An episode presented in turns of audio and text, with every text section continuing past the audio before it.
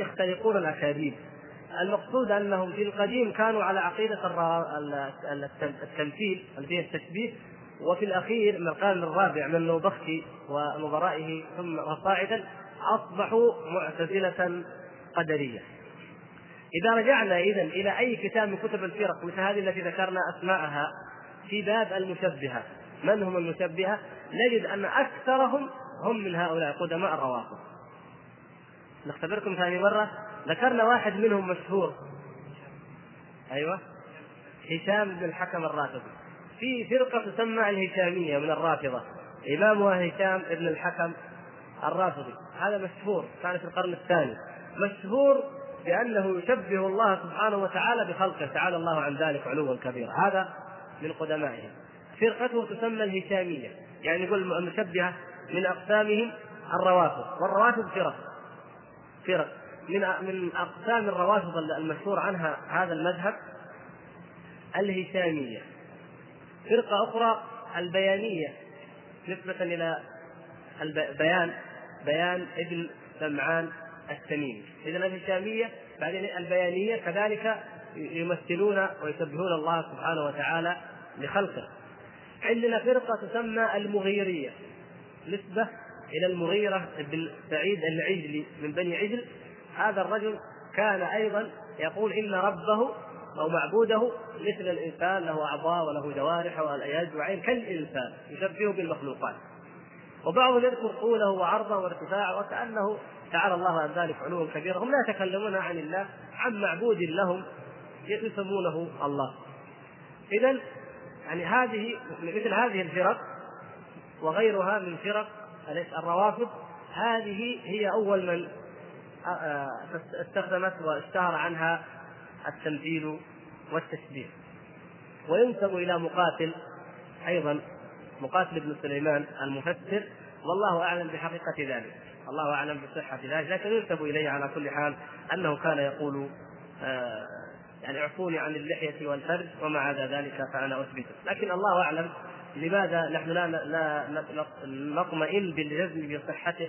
لأنه رجل مفسر مشهور كبير له قدره وإن كانت روايته ضعيفة وضعيف في الرواية لكن لديه علم وفي نفس الوقت لم ترد هذه العبارات عنه من طريق من طريق إمام من ائمه السلف وإنما أوردتها كتب المقالات وكتب المقالات مثلا من أقدمها كتاب مقالات الإسلاميين لأبي الحسن الأشعري هو ينقل غالبا عن المعتزلة وأمثالهم. هو كان أخبر بالمعتزله وأمثالهم منه بأهل السنة.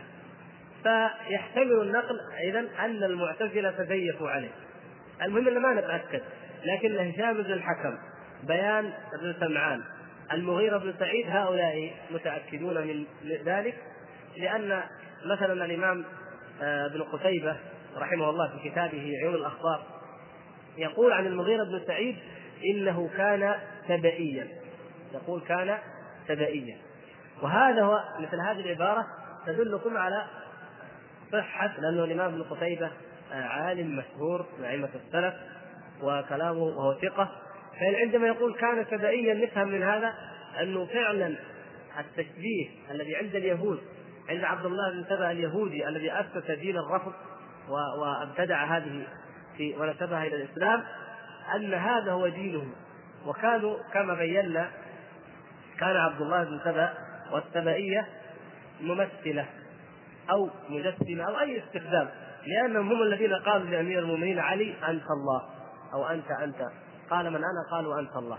فإذا هم يعتقدون أن الله تعالى عن ذلك علوا كبيرا يكون في صورة بشر. هم يقولون أنه جاء في صورة علي.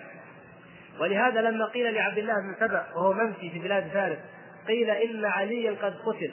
ضحك. قال والله لو جئتمونا بدماغه في صرة ما صدقنا وإنما رفع كما رفع المسيح. رفع. وإنه في السحاب. ولذلك منهم فرقة تسمى السحابية. وإنه في السحاب وأن البرق هو صوته إذا ضربه وأن الرعد هو صوته إذا تكلم. هذا هو عقيدة هذه الفرقة. إذا هذا هو أصل مذهب التمثيل والتشبيه الفرقة الأولى أو هو إيش؟ الرافضة. الفرقة الثانية التي ينسب إليها ذلك الكرامية. الكرامية أتباع آه، ابن كرام. قيل عبد الله وقيل محمد والأشهر انه عبد الله بن كرام. هذا عاش في منتصف القرن في القرن الثالث. توفي حوالي عام 250 تقريبا. هذا كان هو أول من اسس المذهب الذي يقال إنه مجسمة أو كرامية. وإذا صح ما نسب إليه فكلامه في الجملة قريب مما نسب إلى الروافض إلا أنه لم يكن هو رافضيا بل كان زاهدا متعبدا ناسكا لكن وقع في هذا الخطأ الذي هو التشبيه أو التمثيل ومشهور عنهم أنهم مجسمة فيقال الكرامية المجسمة. ولهذا أعداء العقيدة السلفية كالكوثري مثلا وتلاميذه يقولون إن ابن تيمية على مذهب ابن كرام أو على مذهب الكرامية وأن محمد بن عبد الوهاب على مذهب الكرامية. يعني من يثبت عقيدة السلف يجعلونه على مذهب الكرامية. قالوا لأنهم يثبتون الجسم. كيف الجسم؟ قالوا يثبتون أن لله يد وأن لله عين وأمثال ذلك. فالكرامية يقولون هو جسم لكن ليس كالأجسام. هذا إطلاقهم. أهل السنة والجماعة كما قلنا ونقلنا عن الإمام أحمد ماذا يقول؟ وهذا اللفظ ما ورد. لم يرد. لا يعني إثباته ولا نفيه فنحن لا نستخدم لا نستخدمه. إن كانوا إن كان قصدهم بأنه جسم أرادوا به معنى صحيح هم مثلا أرادوا نثبت ذلك المعنى الصحيح. وإن أرادوا معنى باطلا ننفيه. لكن هذه اللفظة في الاستخدام نحن لا نستخدمها. فلهذا لا يرد على أهل السنة والجماعة أي تهمة بأنهم مجسمة لأن هذه العبارة نفسها لا يقرونها ولا يستخدمونها المقصود هو أن الطائفة الثانية من طوائف المشبهة بعد الرافضة هم الكرامية وهؤلاء سيأتي تفصيل الكلام عنهم إن شاء الله في باب الإيمان لأنهم أشهر آه، ما يقال عنهم بعد هذه المسألة مسألة الإيمان. الطائفة الثالثة قدماء الصوفية قدماء الصوفية والنساك والحقيقة أن الصوفية لو قلنا قدماءهم ومتأخروهم ما في ذلك خطأ. يعني لو قلنا أن الصوفية الغلاة القدماء منهم والمتأخرون هم على هذا المذهب هذا الكلام صحيح. لكن آه، عبارة آه، الإمام أبي الحسن الأشعري يقول قدماء النساك يعني يقصد الطائفة القديمة منهم. لأن هؤلاء كانوا يقولون إن الله تعالى يحل في مخلوقاته. تعالى الله عن ذلك علوا كبيرا أو يتحد بهم. وهذا إذا تمثيل وهذا تثبيت ويقول أحدهم إنه عانق ربه أو أنه رأى أو أنه صافح. إلى إلى آخر ما يدل على أن هؤلاء ليسوا على ملة الإسلام. لأن علماء الملة اتفقوا على أن من يقول بالحلول أو الاتحاد أو التمثيل أو التشبيه أن الله يشبه خلقه فإنه كافر. لا شك عند عند الجميع. إلا من قال بهذا القول وهو ليس من هذه الأمة لكن الأمة مجمعة على تكفير ذلك. فكانت طائفه وما تزال طائفة من من الصوفية يطلقون ذلك. ولو أن المجال واسع الآن لا لفصلنا القول في هذه المسألة. كيف نشأت؟ ولماذا يقولون أو ولماذا جاءتهم هذه الشبهة؟ في الحلول. وكيف أن المتأخرين منهم المتأخرين مثل عبد الغني النابلسي هذا توفي بعد ال 1100 1143 مثلا. وكذلك عبد الكريم الجيلي أو عبد الكريم الجيلاني وأمثالهم متأخرون ولكنهم على هذه العقيدة الباطلة. حتى أنه ينسب إلى الجيلي وهذا حتى كلهم في قصائدهم التي ناظروا بها أو ماثلوا بها قصيدة ابن ابن الفارس التائية يقول وما الكلب وهذا الذي نعوذ بالله هذا المجرم. وما الكلب والخنزير إلا إلهنا وما الله إلا راهب في كنيسته والعياذ بالله. هذا يعدونه من الأئمة من الاقطاب وله كتاب اسمه الإنسان الكامل. كتاب كبير ويقول هذا أعظم الذين كانوا من الاقطاب في المتأخرين. يقول إن الكلب والخنزير إلهه وأن الله راهب في كنيسة تعالى الله عن ذلك علوا كبيرا. اذا هذه طائفة نحن الآن لا ليس مرادنا التفصيل ولكن الإشارة إلى أن المشبهة طوائف.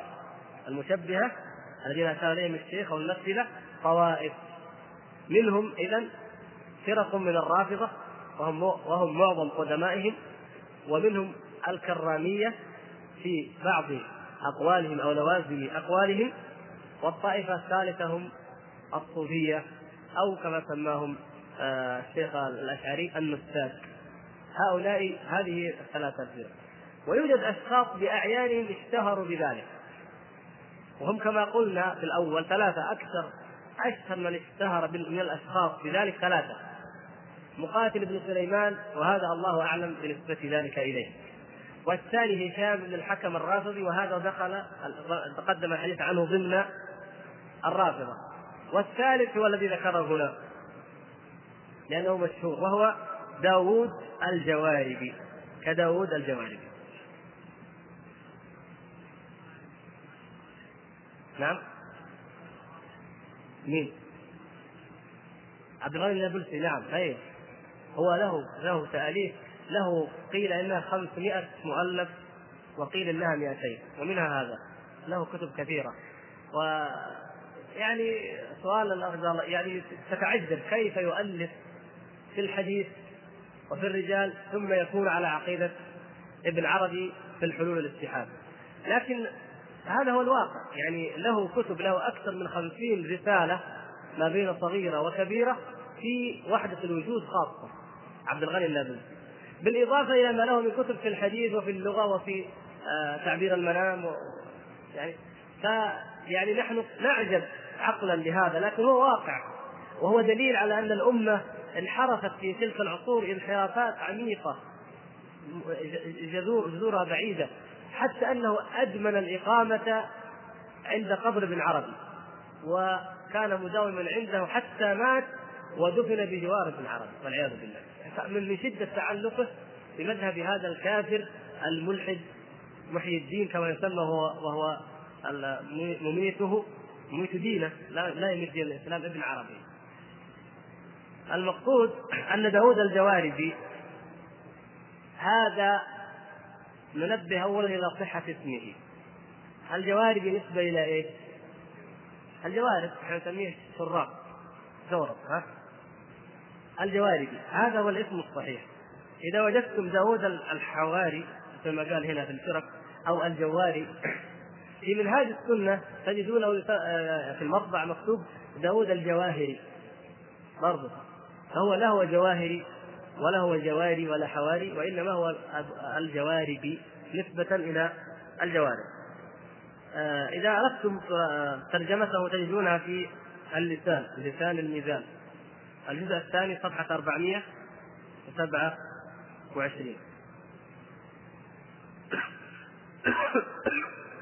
طبعا اللسان هو فيه الميزان وزيادة.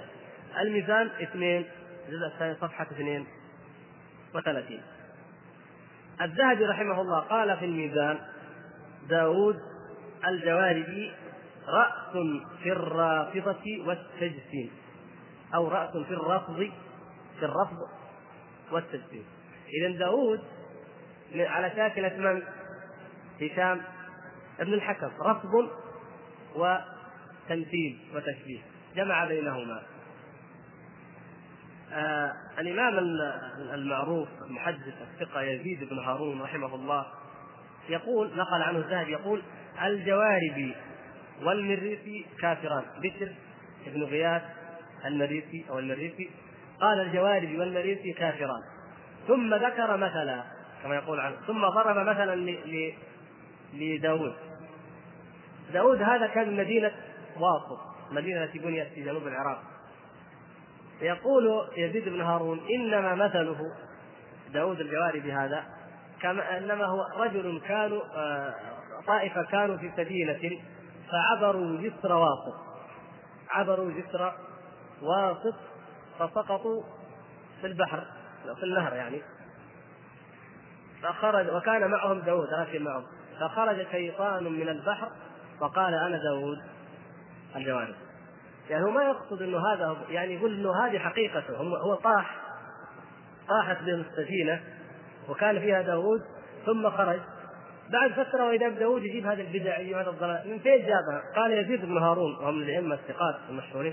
قال هذا داوود الجواربي غريب مات. مات. بس هذا شيطان تصور في صورته وخرج ليضل الناس ويقول أنا داوود الجواري وهو يعني إيش المقصود هو المثال؟ لذلك يقول الذاهب رحمه ضرب مثلا. يعني ما هو الحقيقة لكن لما لما رأوا إنه من بعد ما وقعت له هذه الواقعة أصبح يهدي بهذه الأقوال الضالة. فيقول إن ربه إن معبوده جسم جثة أعضاء إلى آخر ما ذكره عنه العلماء. وممن ذكر عنه ذلك ابن حزم في الملل والنحل وكذلك البغدادي في الفرق بين الفرق. وأيضا ذكره في مقالات الإسلاميين وما ذكرنا ما أشرنا إليه في اللسان وفي الميزان. هم ذكروا آه، طبعا في اللسان ذكر كلام ابن حزم وهو موجود. نقلوا عنه هذا المذهب. هذا الرجل الخبيث نقلوا عنه هذا المذهب الخبيث. تعالى الله عما يقول الظالمون علوا كبيرا. أنا إذا نعيد العبارة من أولها. والشيخ رحمه الله أراد الرد بهذا الكلام على المشبهة أي على الأصناف التي ذكرناها الآن وعرفتموها.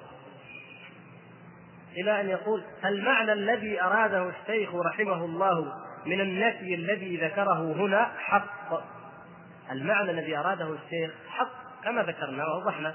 ولكن حدث بعده لكن حدث بعده من أدخل في عموم نفيه حقا وباطلا. فيحتاج إلى بيان أو فيحتاج إلى بيان ذلك وهو أن السلف نبدأ نقطة نقطة. بيان إيش؟ بيان كلمة الحد. قال الإمام الصحاوي وتعالى عن الحدود والغايات. نأخذها إذا كلمة كلمة. فنبين ذلك. أولا الحد. السلف يقول إن السلف متفقون على أن البشر لا يعلمون لله حدا. وأنهم لا يحجون شيئا من صفاته. قال أبو داود الطيالسي كان سفيان وشعبة وحماد بن زيد وحماد بن سلمة وشريك وأبو عوان لا يحجون ولا يشبهون. لا يحجون أو لا يحجون لا يحجون ولا يشبهون ولا يمثلون. يروون الحديث ولا يقولون كيف. وإذا سئلوا قالوا بالأثر. القضية هنا الإشكال البسيط عندنا هنا هو نسبة هذا القول إلى أبي داود الطيالسي. هو الشيخ لم يشر لم يشر أين ذكره ولا ذكر ذلك أيضا الشيخ المحقق. وأنا ما استطعت أنني أجد في أي كتاب ذكره أبو داود الطيالسي. لكن الكلام مع بقاء الموضوع مفتوحا للبحث إن شاء الله. لكن الكلام نفسه أن سفيان وشعبة وحماد وهؤلاء الأئمة لا يشبهون ولا يمثلون ولا يحسنون وأمثال هذه العبارات هذا موجود بكثرة. موجود ومنقول. ونعطيكم أو أشمل مرجع في ذلك هو كتاب شيخ الإسلام ابن تيمية رحمه الله المسمى الحموية الكبرى. الحموية الكبرى.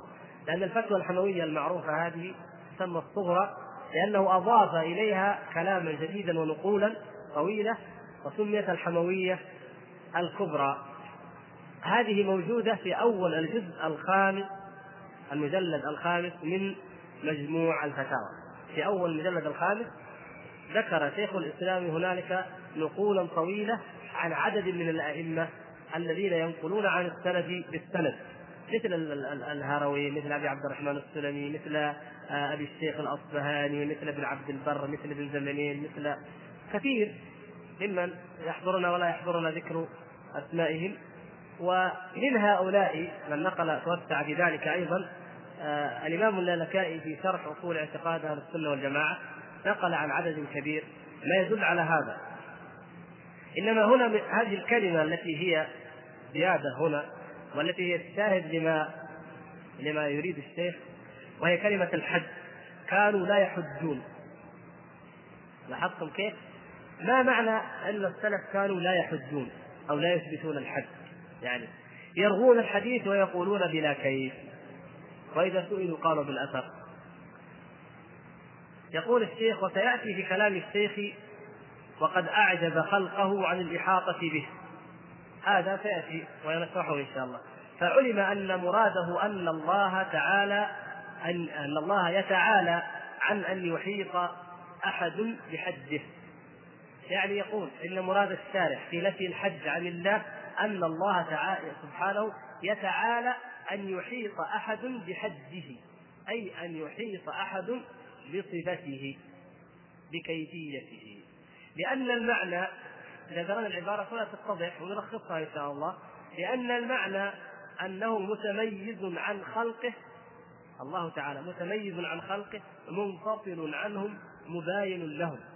ولهذا يقول السلف الصالح وأنه تعالى فوق عرشه بذاته بائن من خلقه.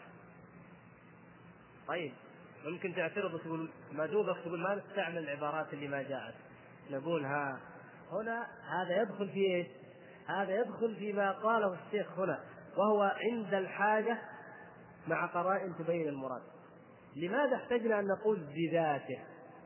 كما قال ذلك الإمام ابن أبي زيد القيرواني في مقدمة الرسالة قال وهو على عرشه المجيد بذاته.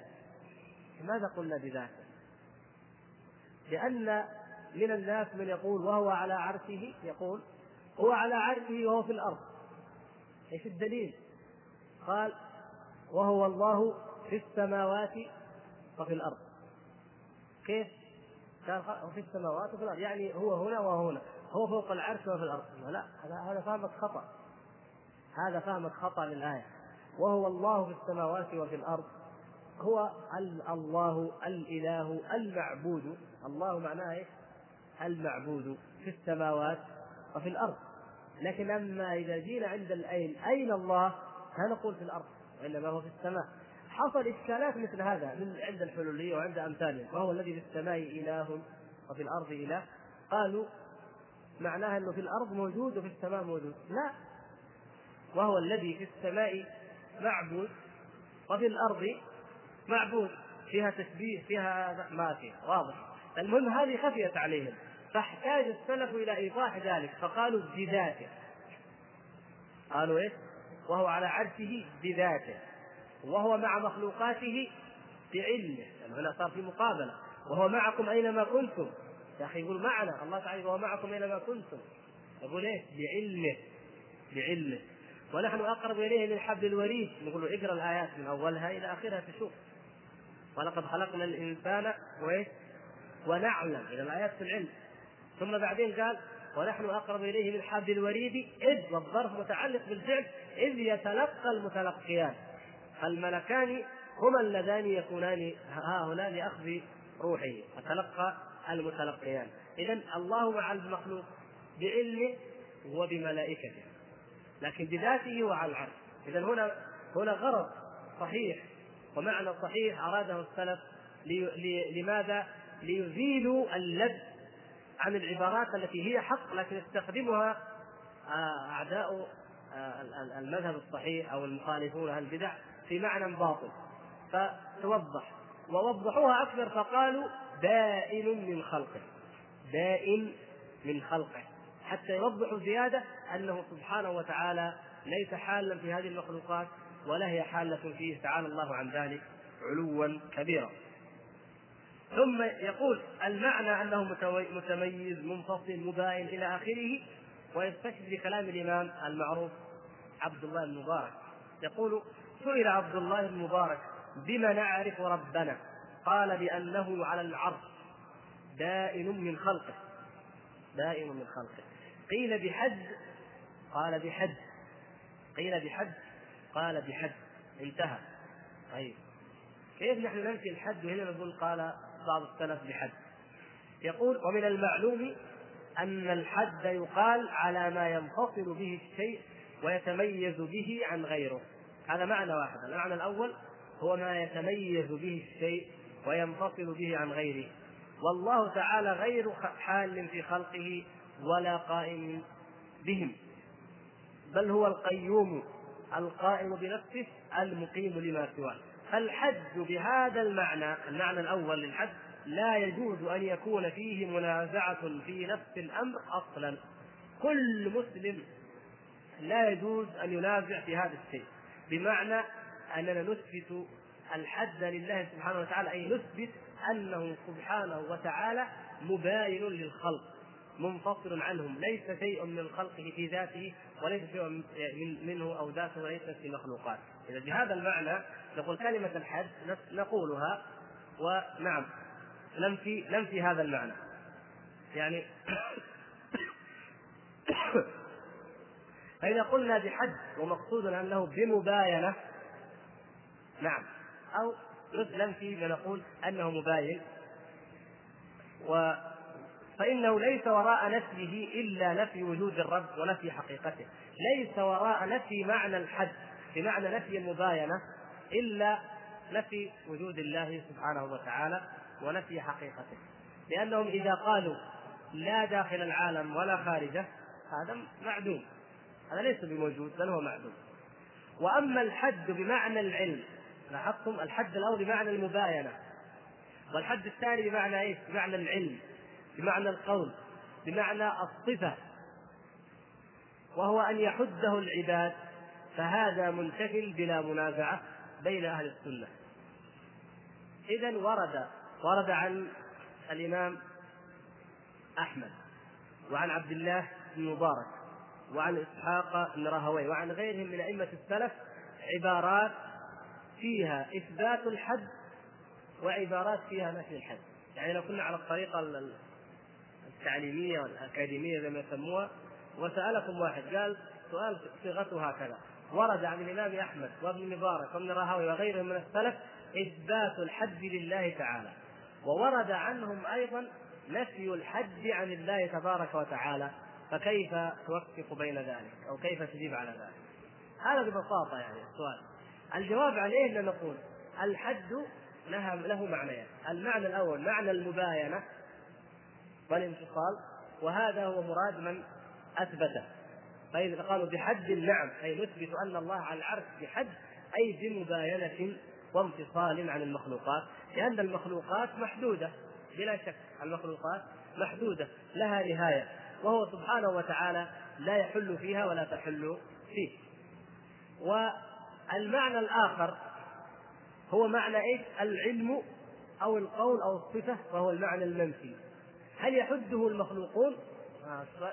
مرادهم بقولهم ليس له حد أي أن المخلوقين لا يستطيعون أن يحدوا الله سبحانه وتعالى أي أن يعلموا له حدا بمعنى أن يعلموا له كيفية أو يعلموا له صفة لأن عقولهم تتقاصر عن ذلك إذا هل هناك تناقض في كلام السلف؟ لا يتناقضون رضي الله تعالى عنهم. هم أعلم الناس وأثبت الناس وأوثق الناس. ولكن المسألة أن كلمة الحد لها معنيان قال أبو القاسم القشيري في رسالته. أبو القاسم القشيري صاحب الرسالة. يمدينا نكمل إن شاء الله. الرسالة هذه من أقدم كتب الصوفية. الكتب المؤلفة في شرح أحوال أهل التصوف. من أقدم الكتب الصوفية كتاب اللمع أقدم منها كتاب اللمع للطوسي للسراج أو سراج الدين أو الطوسي. هذا توفي قبيل نهاية القرن الرابع اللمع. ثم تلاه القشيري فألف كتاب الرسالة. ينقل عن أئمة الصوفية عن الجنيد عن سهل بن عبد الله عن رويم عن المحاسبي عن أمثالهم العبارات. ما يقولون. وهؤلاء كانوا أو بعضهم أو كثير منهم كما ينقل عن الجنيد وغيره كانوا يظهرون عبارات السلف الصالح. يظهرون عبارات السلف الصالح في الأسماء والصفات لأنهم كانوا ينتسبون إلى أهل الحديث إما حقيقة وإما ادعاء والله تعالى أعلم بالبواطن. لكن كان منهم من ينتسب إلى أهل الحديث وإلى أهل السنة إلى الحنابلة يعني يقول نحن حنابلة نحن على مثل الإمام أحمد في العقيدة ولكن نحن نهتم بالتربية بالتربية وبالتزكية وبالأذكار بالأوراد لكن في باب الصفات نحن في في على عقيدة الإمام أحمد. وهؤلاء ها من منهم. آه، القشيري ينقل عن الشيخ أبي عبد الرحمن السلمي. أبو عبد الرحمن السلمي هو من الطبقة التي أقدم من طبقة القشيري وهو الذي ألف في التصوف وفي غيره. هو رجل من الناحية الحديثية رجل وضاع وكذاب وضاع ولكن عند الصوفية إمام جليل معتبر لا يدانيه برتبته عندهم إلا القليل وهو ناقل. هو ينقل بالسند عن أئمة التصوف. نحن ما نأخذ منه الأحاديث لكن نقوله عن أئمة الصوفية قد تنقل على أنه رجل من الصوفية يكتب عنهم. وله من الكتب المطبوعة مثلا كتاب الملامية أو الملامتية. يقول آه سمعت أبو منصور ما له دخل فيه العنبري إلى إلى أن يصل إلى سهل بن عبد الله التستري وهو الإمام هذا المتصوف المشهور. يقول وقد سئل عن ذات الله فقال ذات الله موصوفة بالعلم غير مدركة بالإحاطة ولا مرئية بالأبصار في دار الدنيا وهي موجودة بحقائق الإيمان من غير حد ولا إحاطة ولا حلول وتراه العيون في العقبى ظاهرا في ملكه وقدرته وقد حجب الخلق عن معرفة كنه ذاته ودلهم عليه بآياته فالقلوب فالقلوب تعرفه والعيون لا تدركه. ينظر إليه المؤمن بالأبصار يعني يوم القيامة من غير إحاطة ولا إدراك نهاية. هذا الكلام يسوقه القشيري لغرض ويسوقه الشارح هنا لغرض. القشيري يسوق هذا الكلام ليدلل على أن أئمة التصوف هم في العقيدة على مذهب السلف. هذا هو مقصوده. ويقول هؤلاء مثل ما نقل عن السلف من العبارات هم ينقلون. ولذلك تجدون هذه العبارات أن ذات الله تعالى موصوفه بالعلم. يعني نصفها بالعلم. مو مقصود يعني مجرد إثبات صفة العلم لله. لا لكن توصف بالعلم أي نحن نعتقد في الله عز وجل صفات من خلال العلم يعني من خلال ما يردنا في الكتاب أو في السنة وليست بالرأي وإنما يوصف الله بالعلم يعني بالدليل. والله أعلم هذا الظاهر يعني العبارة. غير مدركة بالإحاطة ولا مرئية بالأبصار في دار الدنيا. كلام طيب ناخذ من معاني القرآن. وهي موجودة بحقائق الإيمان يعني وجودها ثابت بحقائق الإيمان في القلب من غير حد. من غير حد ولا إحاطة ولا حلول. سهل يريد أن يقول نحن معاشر الصوفية وأئمة الصوفية نحن لسنا حلولية ولا اتحادية. فهو ومشايخه وطبقتهم ومن قبلهم كالجنيد والمحاسبي وأمثاله نحن على مذهب أهل السنة ونحن نصف الله بهذا الشيء. وينقل ذلك القشيري عنه لهذا الغرض. الشارع ينقل هذا الكلام لغرض إيه؟ ليقول لك إن السلف ورد عنهم الحد إثبات الحد وورد عنهم نفي الحد هذا يعني هذا هو المقصود. نحن قلنا إنه يوجد يوجد نقول غير هذا. يعني نحن لسنا في حاجة إلى هذا النقل. والكلام حق. نعم ورد عن السلف إثبات الحد وورد عنهم نفي الحد وأنا أحيلكم إلى مرجع ذكر آه، نقولا كثيرة. هو ميزته أنه جامع. نقل من كلام شيخ الإسلام ابن تيمية وغيره. وهو تعليقات الشيخ سليمان بن سحمان رحمة الله عليه على كتاب لوامع الأنوار البهية. الجزء الأول صفحة 201 نعم. 200 صفحة 201 ولو كان المقام يعني يستطيع كان لكان لكن لا إن شئتم إن شاء الله نجيب بعض النصوص فلا بأس. لكن تراجعونها. المقصود ان هناك ذكر الشيخ ابن سحمان رحمة الله عليه نقولا كثيرة في أنه ورد عن السلف إثبات الحج وورد عنهم نفي الحج. هل في كلامهم تناقض؟ نقول لا. لماذا؟ الحد الذي أثبتوه بمعنى إثبات المباينة. والانفصال والتميز يعني نفي الحلول والممازجة والاتحاد بين الله سبحانه وتعالى وبين خلقه. وما نفوه قالوا نثبت لله الصفات من غير حد. فالمقصود من غير كيفية من غير صفة يعلمها البشر. من غير حد يحده البشر أو يحده الإدراك البشري. إذا الكلمة هو بحسب المعنى وهذا يعني هذا كلام يدلل على صحة ما ذهب إليه الشارح من جهة أن الإمام الطحاوي رحمه الله أطلق النفي أليس كذلك؟ هو أطلق النفي قال وتعالى عن الحدود طيب كيف تطلق والعبارة تحتمل الحق وتحتمل الباطل؟ يجي واحد مبطل ويقول أنه ينفي الحد بمعنى ينفي المباينة وهذا ما وقع من بعض الشراح فقالوا إن الإمام الطحاوي ينفي الحد. قال تعالى عن الحدود إذا هو يقول إن الله ليس داخل العالم ولا خارجه ولا فوقه ولا تحته أو إنه في كل مكان لأنه نفى عنه الحدود. فإذا هذا الخطأ اللبس في فهم العبارة جاء نتيجة استخدام لفظة محتملة. والألفاظ المحتملة لا تستخدم مثل ما قلنا إلا ومعناها مبين أو مفصل فإذا إذا احتجنا أن نستخدم عبارة غير ما ورد في الكتاب والسنة لا نستخدمها إلا مفصلة أو مبينة. فلما أرادوا أن يوضحوا أن الله تعالى فوق العرش وينفو الحلول وال وال والمماثلة بينه وبين خلقه قالوا لماذا؟ بحد. هو فوق العرش كما قال ابن بارك بائن من خلقه. بحد. هذا هذا مقصود. يعني بمباينه بانفصال إلى آخره. وفي مقام أنهم يريدون أن يقولوا إن الله سبحانه وتعالى لا يدرك. لأنه مثلا الحد في في في اصطلاح المناطق هو إيش؟ هو التعريف. يقول لك ما حد الإنسان يعني ما تعريفه ما حقيقته. تجد في في كل علم حده حده يعني إيش؟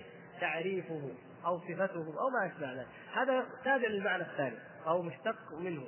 فبهذا المعنى لا يعلم أحد لأن من غير حد ولا إحاطة ولا حلول أي من غير كيفية من غير معرفة يعرفها البشر أو يطلع عليها البشر فيما يتعلق بذاته سبحانه وتعالى. وإنما هي موقوفة بالعلم أي عن طريق الخبر الغيبي الذي جاء به النبي صلى الله عليه وسلم.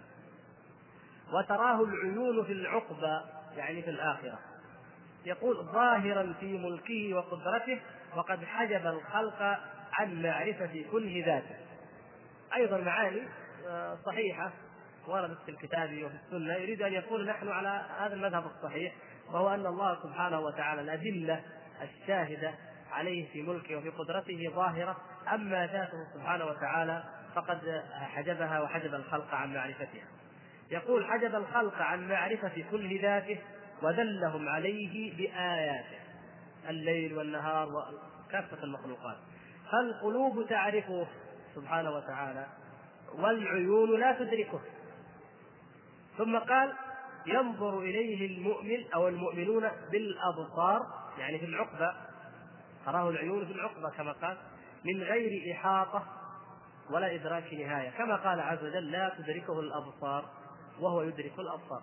فكأنه يشرح هذه المعاني القرآنية الصحيحة هذه الآيات يشرحها يعبر عنها بمعاني بألفاظ من عنده ويقول إننا لم نخرج عن مذهب السلف. هذا هو المقصود ونقف هنا عند نص الحد. ننتقل إن شاء الله في الحلقة القادمة إلى الأركان والأعضاء. نرجو أن تكون قد اتضحت إن شاء الله. وصلى الله على نبينا محمد وعلى آله وصحبه. لو نبدأها حسب السيرة ما أدري. المهم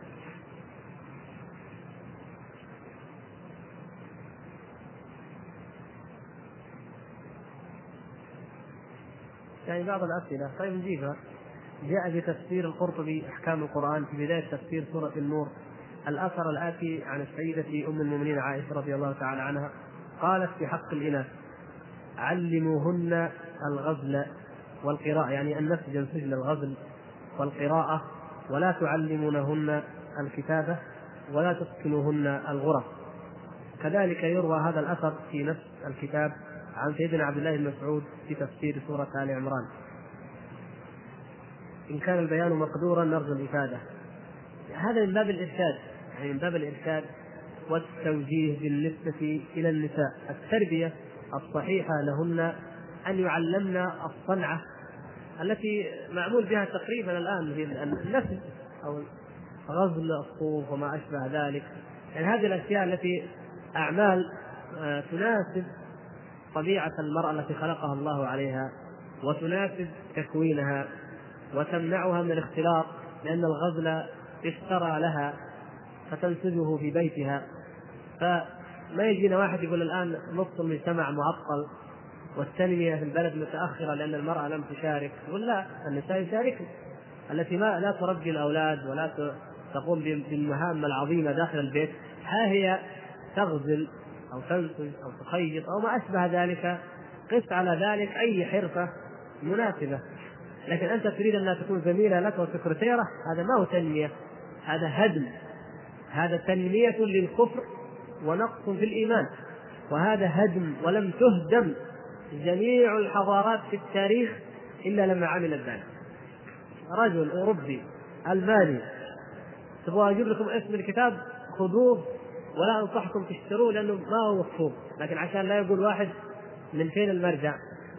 كتاب ضخم جدا كبير معقد طويل عريض اسمه تدهور الحضارة الغربية. و أو انهيار الحضارة يعني كلمة تدهور انهيار لأنه مترجم عن الألمانية.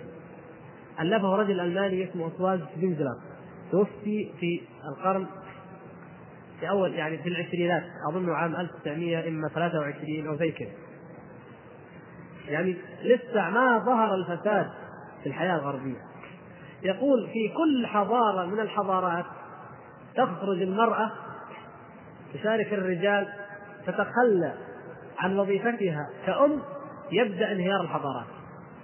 ولهذا هو يقول في ذيك الفترة اللي هي بعد الحرب العالمية الأولى يعني يقول مثلا خلي 1920 فرضا 18 يقول الحضارة الغربية مصيرها إلى الانهيار وهذه إحدى علامات الانهيار.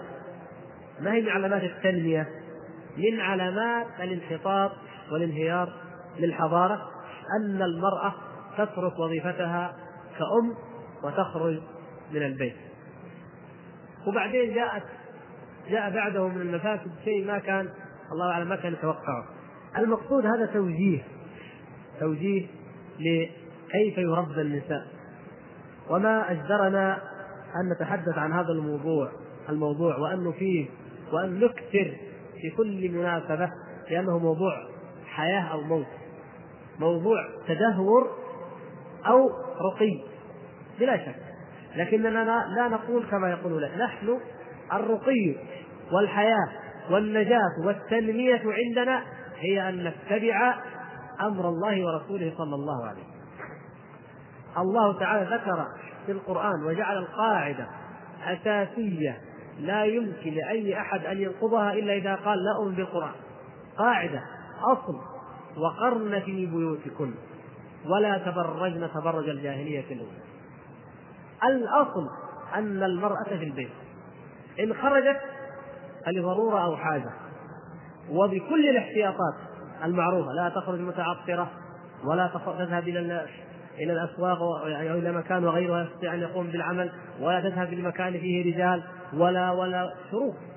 حتى صلاتها صلاة المرأة صلاتها في قعر بالجنة بالتعبير حقنا المفهوم. يعني في في داخل غرفة نومها الغرفة الخاصة بها أفضل من صلاتها في الصالة قدام بقية الأسرة الذين يجوز أن يراهم يراها وصلاتها في الصالة أفضل من صلاتها مع البيت اللي, هو أربعة ثلاثة أدوار الفيلا يضم العائلة ككل.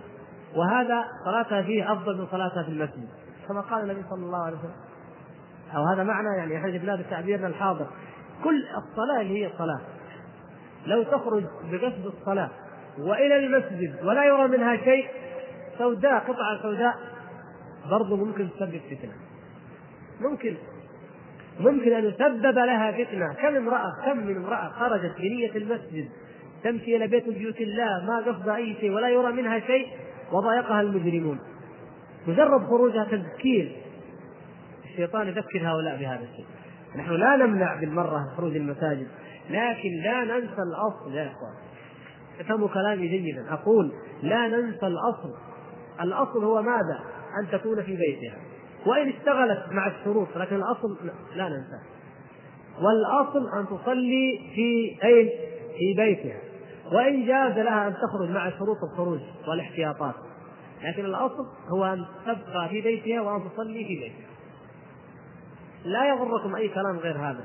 لا ننظر إلى الواقع يقول الواقع صعب وكيف نسوي وكيف نعيش. نحن أخرجنا بناتنا ليتعلمن فاحتجنا أن نخرج أن نخرج البنات ليعلم. نحن في الأصل. لكن لو عملنا زي ما في هذا التوجيه علمناهن أشياء في البيت. وعلمناهن القراءة ولم نعلمهن الكتابة مثلا على هذا التوجيه ما نحتاج مدرسات طيب إذا كان ولا بد مرحلة معينة لماذا الشهادات؟ بالله يقول لماذا الشهادات في تعليم البنات؟ لماذا الكيمياء والفيزياء والجبر؟ رسائل دكتوراه يحضرها بنات في الأدب الإنجليزي ليه؟ يحضرنا في الفيزياء ليه؟ وبعدين بعثه الشرج انفتح ما له حد ما يقبل ابدا قال يا أخي تبتعث ليش؟ قال والله التخصص هذا لا يوجد إلا في الخارج. إحنا سلمنا لك انك تخرج من البيت حتى تقول لي التخصص هذا ولا غيره. قال والله ما يوجد لازم تبتعث طيب محرم؟ والله ما عندي محرم. طيب تبغاني أسفر أخوها معاها؟ لا. لو كان أخوها أو أبوها معها ويجلس على جوارها في الجامعة هذا فتنة في تلك البلاد. فكيف إذا ابتعثت وحدها؟ نحن والله نخاف من الاختلاط ومن الفتنة. في جامعاتنا رغم ما فيها من احتياطات كيف نبتعثها برا؟ كيف يحصل الفساد في الأسواق؟ كيف يحصل عن طريق التليفون؟ كيف وكيف؟ وبعدين لو قريت على بعض الناس هذا الأثر أو اطلع عليه يمكن يقول هذا منتهى الرجعيه وقد يشهرون عنك ويقولوا يسموك عدو المرأة إن كانوا من الصحفيين اللي الله يعافينا وإياكم لكن ما علينا يجب أن نقول الحق ويجب أن نتحمل تبعة قول الحق لأنه إذا سكت الجاهل لجهله وسكت من يدري تقية أو خوفا فمتى يظهر الحق؟ وهؤلاء لو واجهناهم بالحجج الصحيحة لما تكلموا والله. أبدا. لكنهم في غيبة الأقلام المؤمنة وأنتم ما شاء الله كثير فيكم الكتبة كتاب فيكم الخطباء. أين دورنا لمواجهة هذا الشيء؟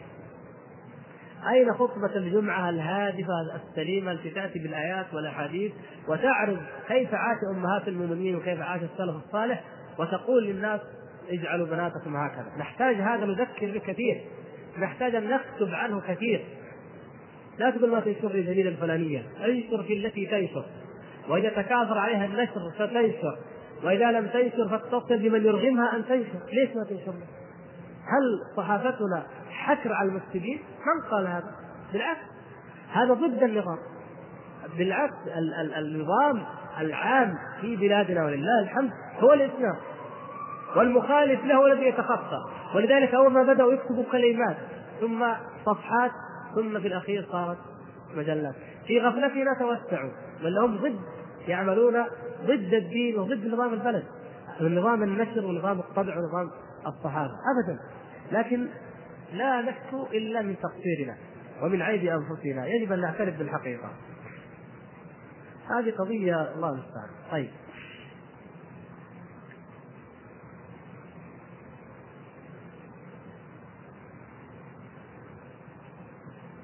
يقول الأخ ذكر صاحب كتاب ظهر الإسلام في الجزء الرابع صفحة 168 أن الغزالي ألف كتابا اسمه مشكاة الأنوار. شرح فيه آية الله آية الله نور السماوات والأرض وفيه يذكر شيئا عن موجود يسميها المطاع يعتبر خليفة الله والمعبر الأعلى للعالم ويقول إن نسبته إلى الوجود الحق أي أي الله كنسبة الشمس إلى النور المحض أو نسبة الجمر إلى جوهر النار.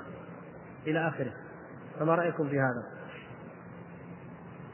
آه الغزالي لأننا قريبي عهد بموضوعه ذلك لا بأس أن نذكر هذا السؤال. وإن كان هو مهم لأنه مشهور ومعروف. قد قلنا لكم إنه مر بمراحل وتجارب. أبو حامد الغزالي المتوفى سنة 505 ما هو محمد الغزالي اللي موجود حي الآن؟ عشان بعض الإخوان لا يفهم أبو حامد الغزالي الذي ألف كتاب إحياء علوم الدين. وهو من أئمة التصوف المشهورين المعروفين. أصل الخطأ عنده أنه قال الحق لا يخرج عن أربعة أصناف. الحق يقول فكر وشك وبحث وقال الناس يعبدون على تقليد يعبدون على اتباع لا أنا لابد أفكر في الحق. وكيف أعتقد الحق؟ فوجدت كذا قال أنه لا يخرج عن أربعة أصناف. أي من يذكرهم؟ مثال الصوفية. واهل المتكلمين أهل الكلام. نعم. الباطنية. اي نعم. والفلاسفه فيعني قول الحق. ما دخل ضمن الأقسام أهل الحق. ما دخل مين؟ أهل السنة والجماعة. السلف الصالح. ما دخلهم. شاف الناس اللي حواليه. فدرس الفلسفة وتعمق فيها.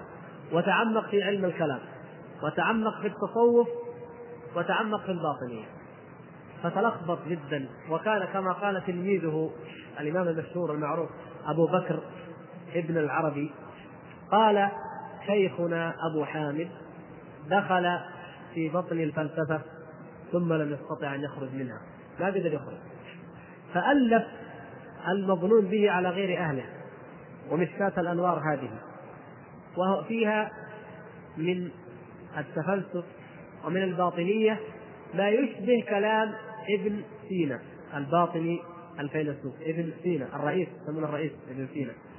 وألف الإحياء وهو تصوف لما رجع إلى التصوف في آخر حياته. وآخر شيء من حياته عرف الحق وأنه في الكتاب والسنة وبدأ يقرأ ومات وصحيح البخاري على صدره كما أسلفنا بس هذا آخر شيء ولم يستطع أن يؤلف. علم الكلام اتضح له بطلان وألف كتاب إلجام العوام عن علم الكلام. فهو حار مسكين حار وحار وتردد وفي الأخير اهتدى إلى نهاية الحق أو شيئا منه. فهذا الكلام من كلام الباطنية في الفلاسفة وأمثاله. ما في مشكاة الأنوار هو فيه كلام كثير كله يشبه كلام الحلولية من الصوفية ويشبه كلام الفلاسفة الذين منهم ابن سينا وهم أيضا نقلوا ذلك عن فلاسفة اليونان. وكتابه أيضا المظلوم به على غير أهله فيه ما هو أشد من هذا.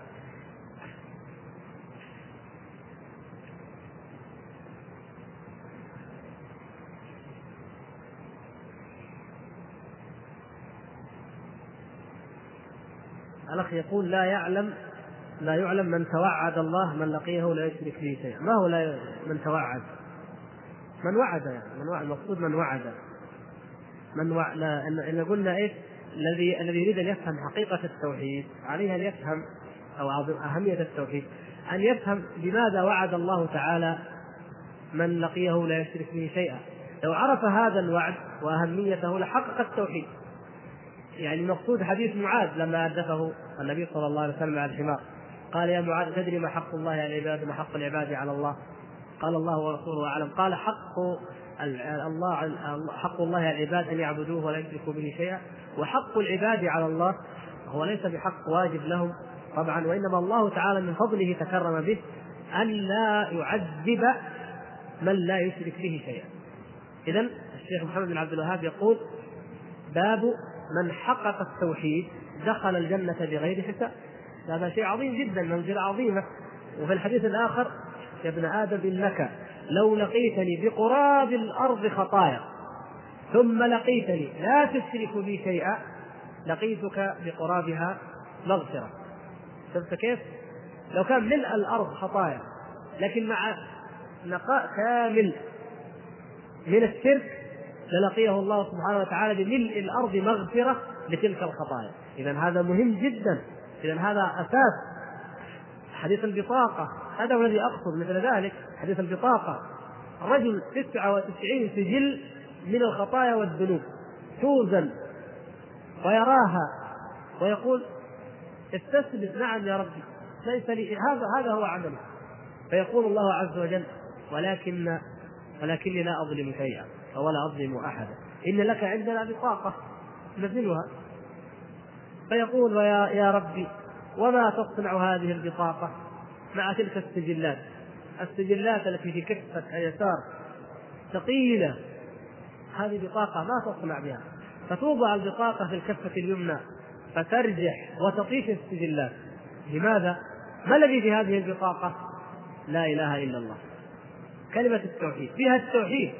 إذا نقول نحن أهمية معرفة التوحيد وأهمية معرفة الشرك ليجتنب هي مهمة من هذا الباب. لو بقينا نصلح بأخلاق الناس قرون طويلة وفي آدابهم وفي معاملاتهم ولم نصلح الإيمان والتوحيد لن يصلح الناس. أبدا. لا يصلحون إلا بما أصلحهم به ودعاهم إليه الأنبياء صلوات الله وسلامه عليهم. أظن العبارة اتضحت. أخ يقول هناك حديث قدسي رأيته معلقا في إحدى المساجد في برواز ولفظه يا ابن آدم لا تخافن من ذي سلطان ما دام سلطاني باقيا. ما مدى صحته؟ جزاكم الله خير. أنا لا أذكر يعني صحته ولكن مما يبدو الذي يبدو عليه أنه ليس بحديث. ليس بحديث أنه من الإسرائيليات والله أعلم. وإن كان المعنى حق صلى الله على نبينا محمد وعلى آله وسلم